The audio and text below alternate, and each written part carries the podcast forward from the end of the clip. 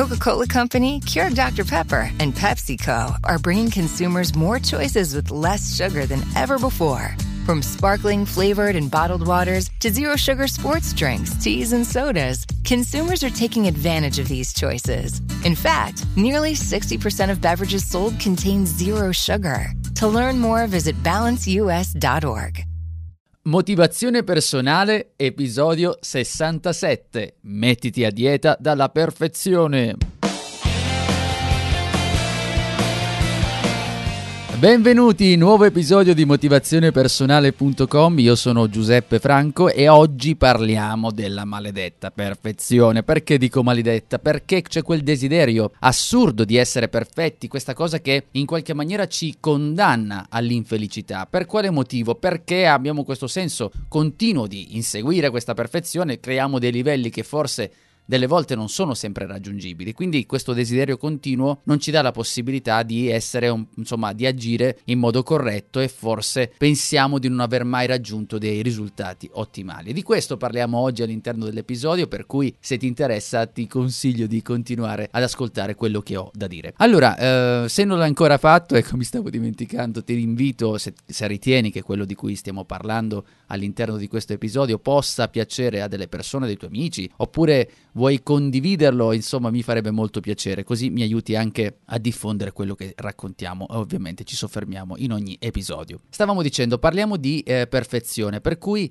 dovremmo partire da un concetto fondamentale, cioè da quello che è la definizione che viene data di perfezione, almeno quello che viene inteso. Generalmente noi cosa facciamo? Intendiamo la perfezione un po' come uno stato di impeccabilità. Che cosa significa? Che noi dovremmo fare di meglio invece di pensare di essere perfetti. Questo che cosa significa? Che l'idea di perfezione che abbiamo non è così corretta, perché non esiste una forma perfetta. Gli esseri umani non sono nati per essere perfetti, ma lo dimostrano anche molte leggi della fisica, ci mostrano un sacco di cose, ci fa capire che c'è sempre una variabilità, un'imperfezione, ci sono un sacco di cose che ci fanno capire che l'essere umano non è perfetto, sbaglia, compie degli errori. Però proprio per quello c'è la distinzione di un essere umano da una macchina. Eppure invece ci osteniamo continuamente a sostenere che dovremmo muoverci in qualche maniera, come se fossimo delle macchine.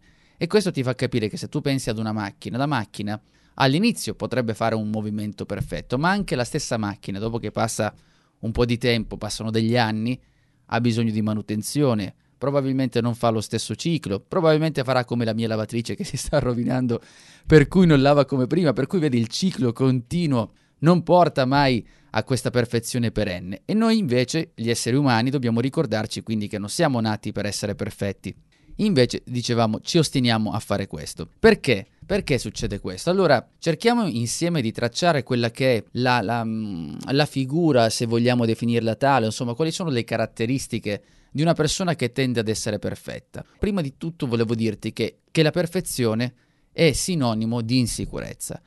Questo perché? Perché spesso nelle persone che comunque tendono a dire di essere perfetti, o magari non si muovono perché dice io le cose le faccio in una certa maniera, si raccontano una balla mostruosa come quella di dire io le cose le faccio bene, e poi in realtà è soltanto un modo per rimandare, oppure un modo per ricercare chissà che cosa di bene che non si capisce. Anche perché poi più e più volte, l'ho detto in questo podcast, delle volte noi cerchiamo di stare lì un sacco di tempo ad inseguire la perfezione che per noi magari poi è perfetta, ma poi per gli altri non andrà bene, per cui stiamo anche perdendo un sacco di tempo. Però torniamo al discorso della perfezione uguale a insicurezza. Quali sono tre caratteristiche che identificano una tipologia di persona che insegue la perfezione, e quali sono le caratteristiche e come possiamo farne a meno? Allora, un primo elemento, la persona che generalmente tende ad essere perfetta, che dice io sono perfetta, devo trovare a fare le cose in modo perfetto. Il primo elemento è avere un senso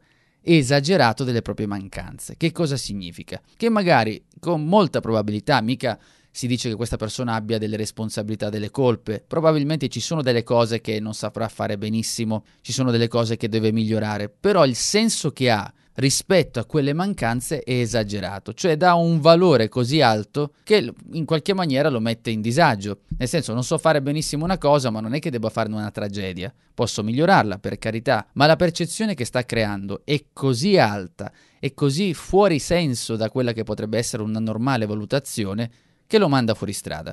Cioè è un po' come dire, se io ho una macchina che comunque ha i copertoni che sono consumati delle ruote, probabilmente io immagino che è come se non avessi il motore, cioè sto dando un'esagerazione totale di quello che sto facendo. Non dico, e ribadisco il concetto, non dico che non ci siano delle cose che non possiamo migliorare, ci mancherebbe, però questo senso esagerato delle cose, delle nostre mancanze, è chiaro che ci mandi fuori strada. Numero 2. La persona che tende ad essere perfetta tende a pensare che gli altri siano superiori. E la cosa paradossale di questo elemento è che quando tu fai notare questa cosa a una persona che cerchi di aiutarla, la prima risposta che ti dice non è vero niente, non ti risponde proprio così, però ti dice che non è vero, perché non può ammettere a se stesso che sta facendo questa cosa, però in verità dentro di sé sa benissimo che sta dando un valore altissimo a livello mentale ad una persona che magari le persone che gli stanno vicine. Al lavoro cerca di essere perfetta perché ritiene che gli altri siano bravissimi e lei non lo è o lui non lo è. Insomma, queste sono le cose che poi questo tendere a ritenerla appunto superiore agli altri. Delle volte può essere vero, però si esagera. E questo perché? Perché è collegato poi a quello che è il terzo punto. Il terzo punto è la sensibilità eccessiva al giudizio degli altri, che è un gran problemone perché delle volte avere la capacità, e io sono il primo, non è facilissimo, io che veramente ho dovuto personalmente anche affrontare molti anni fa, quando dovevo affrontare la mia paura di parlare in pubblico, oltrepassare quello che era il giudizio degli altri, ammetto che non sia semplice. E soprattutto non è semplice accogliere quello che è il giudizio degli altri, la critica degli altri, e quindi questa cosa diventa già difficile di suo. Nel momento in cui cerchiamo di inseguire anche la perfezione, è come se noi dessimo al giudizio degli altri un valore più alto, o meglio, se ci stanno facendo una critica gli diamo un'importanza spropositata e siamo molto sensibili. Delle volte quel giudizio magari è stato detto un attimo, magari è stato detto così, probabilmente ci sarà qualcuno superficiale, ci sono alcuni giudizi invece che sono utili, ci sono delle critiche che sono importanti. E poi dobbiamo anche ricordarci una cosa quando si parla di giudizio degli altri, dobbiamo pensare che in quel momento la persona che ci avrà detto qualcosa, mi rendo conto che ci sono i casi in cui ci viene detta una cosa che è stata detta a cazzum, per evitare di dire una parolaccia, probabile, sì, ci sono anche quelle persone, non voglio nascondermi dietro un dito, ma dico soltanto che spesso delle persone ci dicono delle cose, magari poi non ci pensano più, non sono più su quella cosa e noi invece ce la portiamo dietro per giorni. Questo non ci aiuta. Noi, se vogliamo riprendere sempre la metafora di prima della famosa auto, è come se mettessimo ancora più peso a quello che sta succedendo. Per cui questi tre elementi, quindi il senso esagerato delle proprie mancanze, tendere a pensare che gli altri siano superiori ed essere sensibili al giudizio degli altri, grosso modo è più o meno un grande profilo, ecco, se vogliamo definirlo così, di una persona che tende ad essere perfetta, che abbiamo detto che non è così efficace. Così efficace che mi collego sia a un TED, che poi comunque ti lascio il link in descrizione di un video, e al libro di Petra Kolber, dove parla, si chiama praticamente un libro che parla della dieta dalla perfezione, un libro che all'80% l'ho trovato utile e gradevole, poi ti dirò che cosa mi è piaciuto di meno, però ci sono tre cose che mi sono anche segnato e che posso condividere con te, che secondo me sono utili a farci capire quello di cui stiamo parlando. Lei parte da un presupposto, l'autrice, in questo caso Petra, che dice la perfezione è il nemico del fatto, che significa il nemico, tradotto ovviamente grammaticalmente, ma significa il nemico delle cose da fare, il nemico di quello che vogliamo fare, cioè noi stiamo lì ad inseguire la perfezione ma poi non riusciamo a concludere nulla, detta in altre parole. Come divide questo libro? Intanto ci sono 21 percorsi, 21 step, 21 step che tu potrei fare per attivare questa dieta dalla perfezione, ma i tre punti cardine dell'intero volume che servono a farci ragionare su quello che stiamo parlando, su quello di avvicinarci ad una dieta della perfezione, cercare di essere un po' meno fissati e maniacali nei confronti della perfezione. Nella prima parte dice: identifica il tuo critico interiore ed esplora il tuo potenziale. Questo è un aspetto molto importante perché noi, oltre al giudizio degli altri, c'è anche una cosa peggiore che è quella del giudizio nostro. L'idea che abbiamo noi, della percezione che abbiamo noi nei confronti, nell'esterno, di come vediamo le cose. Spesso quello è il peggior nemico E tra l'altro a questo mi viene anche in mente un'intervista che ho fatto a Lucia Giovannini, poi ti lascio anche di questo il link in descrizione, dove lei parla di questo giudice interiore ed è lo stesso di cui parla Petra, adesso Petra, è scritto Petra, ma vabbè, comunque parla Petra all'interno del libro, e che praticamente noi abbiamo questo nemico e se noi non riusciamo ad identificarlo, quindi non ci soffermiamo e cerchiamo di capire che sono proprio quello che noi ci stiamo dicendo che è il nemico, è la nostra palla al piede di quello che vogliamo fare, difficilmente riusciamo ad esplorare quelle che sono le nostre capacità. Per cui il primo elemento quindi di questa consapevolezza, cioè di individuare quali sono le credenze che abbiamo su alcune cose, questo non riesco a farlo, io non sono capace, non sono portato, per quale motivo lo stai dicendo? È una scusa? Perché fai così?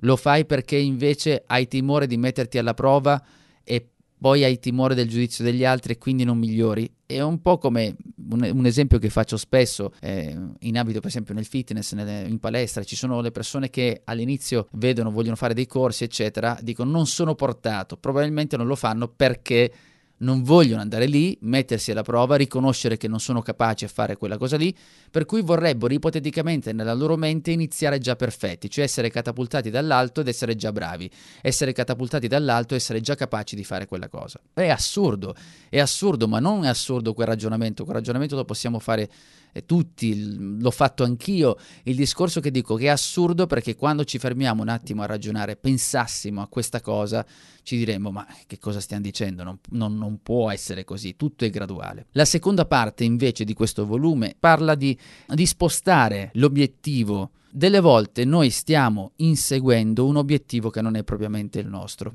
o meglio, noi vogliamo fare qualcosa, però nel momento che vogliamo raggiungere questo obiettivo, a un certo punto stiamo cercando di raggiungere dei valori, dei risultati che forse non ci appartengono, lo stiamo solo e soltanto facendo per far piacere a qualcuno, far piacere a qualcosa, per essere accettati nel gruppo, per far parte di un qualcosa. Che questo non è che significa che sia un male sempre e comunque, perché chi dice a me non me ne frega niente degli altri è veramente una cavolata, a meno che non vivi in un bunker. È impossibile che questa cosa esista. Certo, un minimo non ci rendiamo conto, però il fatto anche di come ci vestiamo, di come usciamo, di come decidiamo di cambiarci, vestirci in un certo modo, in qualche maniera stiamo cercando di essere accettati nella società. Qui parliamo però sempre comunque di esagerazione, quindi nel momento in cui stiamo esagerando per raggiungere qualcosa che poi ci snatura, che non è più nostra, stiamo andando fuori strada. Per cui la domanda vera che ci dobbiamo fare a proposito di questa seconda parte è: sinceramente noi per che cosa stiamo lottando? Per che cosa stiamo facendo qualcosa? La stiamo facendo interamente per noi o la stiamo facendo per piacere a qualcun altro? Questa è un'altra domanda, perché qui poi cerchiamo anche di inseguire continuamente e non saremo mai a dieta con la nostra perfezione. La terza parte è un po' più comprensibile, che quella dice: una volta che hai seguito questi due step, vai alla terza parte dove ti devi liberare, scatenare tutto quello che sai fare, per cui prepara il terreno per un futuro più abbondante.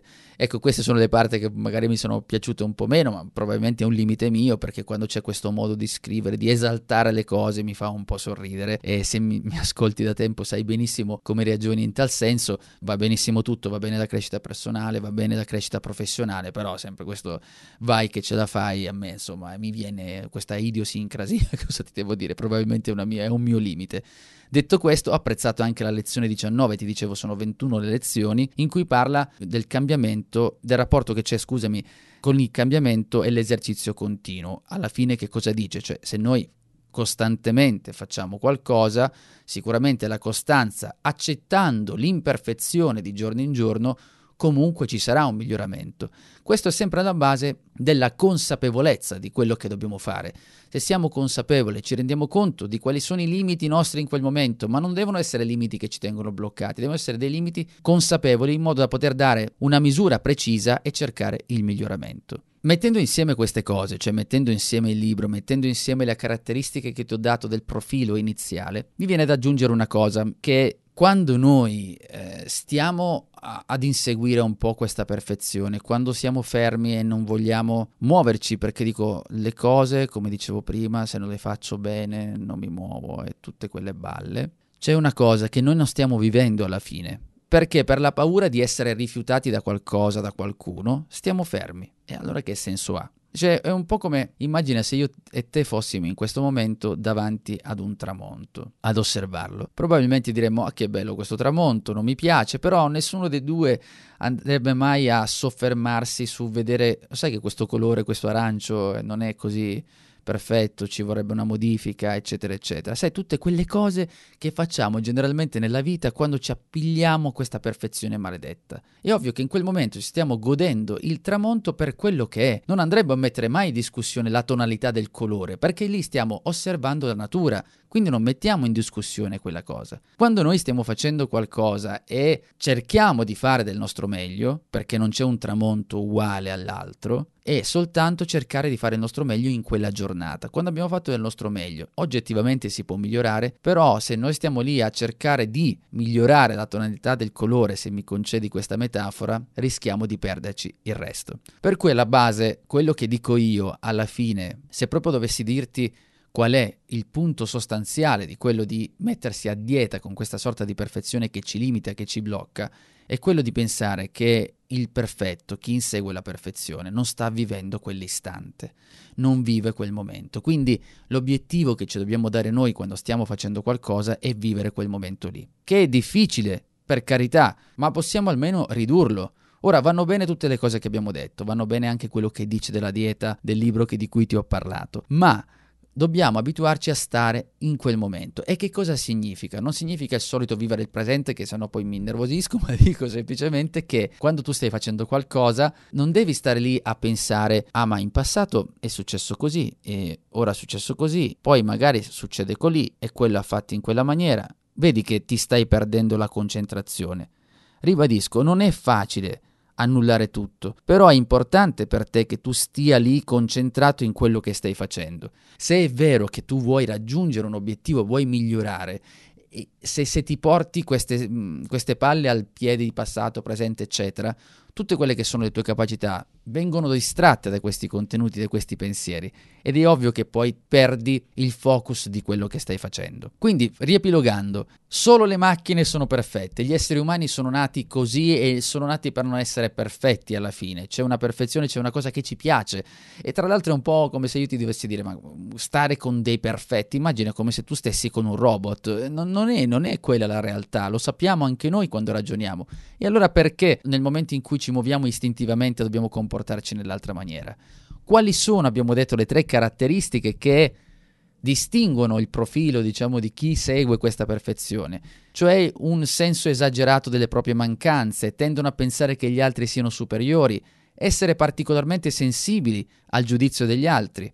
E poi siamo passati alla dieta di Petra Kolber partendo dal proprio giudice interiore, di cui dice di analizzare attentamente questo giudice interiore. Poi ti ho anche citato un video di Lucia Giovannini, che ti lascio il link in descrizione, e poi abbiamo concluso con quello che è l'elemento fondamentale per imparare a fare le cose facendo del proprio meglio senza diventare vittima di questa perfezione. E la frase è solo questa: essere presenti in quel momento. Fermo, dove stai andando? Ti è piaciuto questo podcast e lo hai apprezzato? Allora lascia una recensione a 5, 6, 7, 8 stelle se riesci. Se hai già lasciato una recensione, al limite lo condividi, ne parli con i tuoi amici, insomma, mi aiuti a farlo conoscere. Mobile phone companies say they offer home internet. But if their internet comes from a cell phone network, you should know. It's just phone internet, not home internet. Keep your home up to speed with Cox. Cox internet is faster and has more reliable download speeds than 5G home internet. Cox is the real home internet you're looking for. Based on Cox analysis of Ookla speed test intelligence data, Q3 2022, and Cox serviceable areas, visit cox.com/internet for details.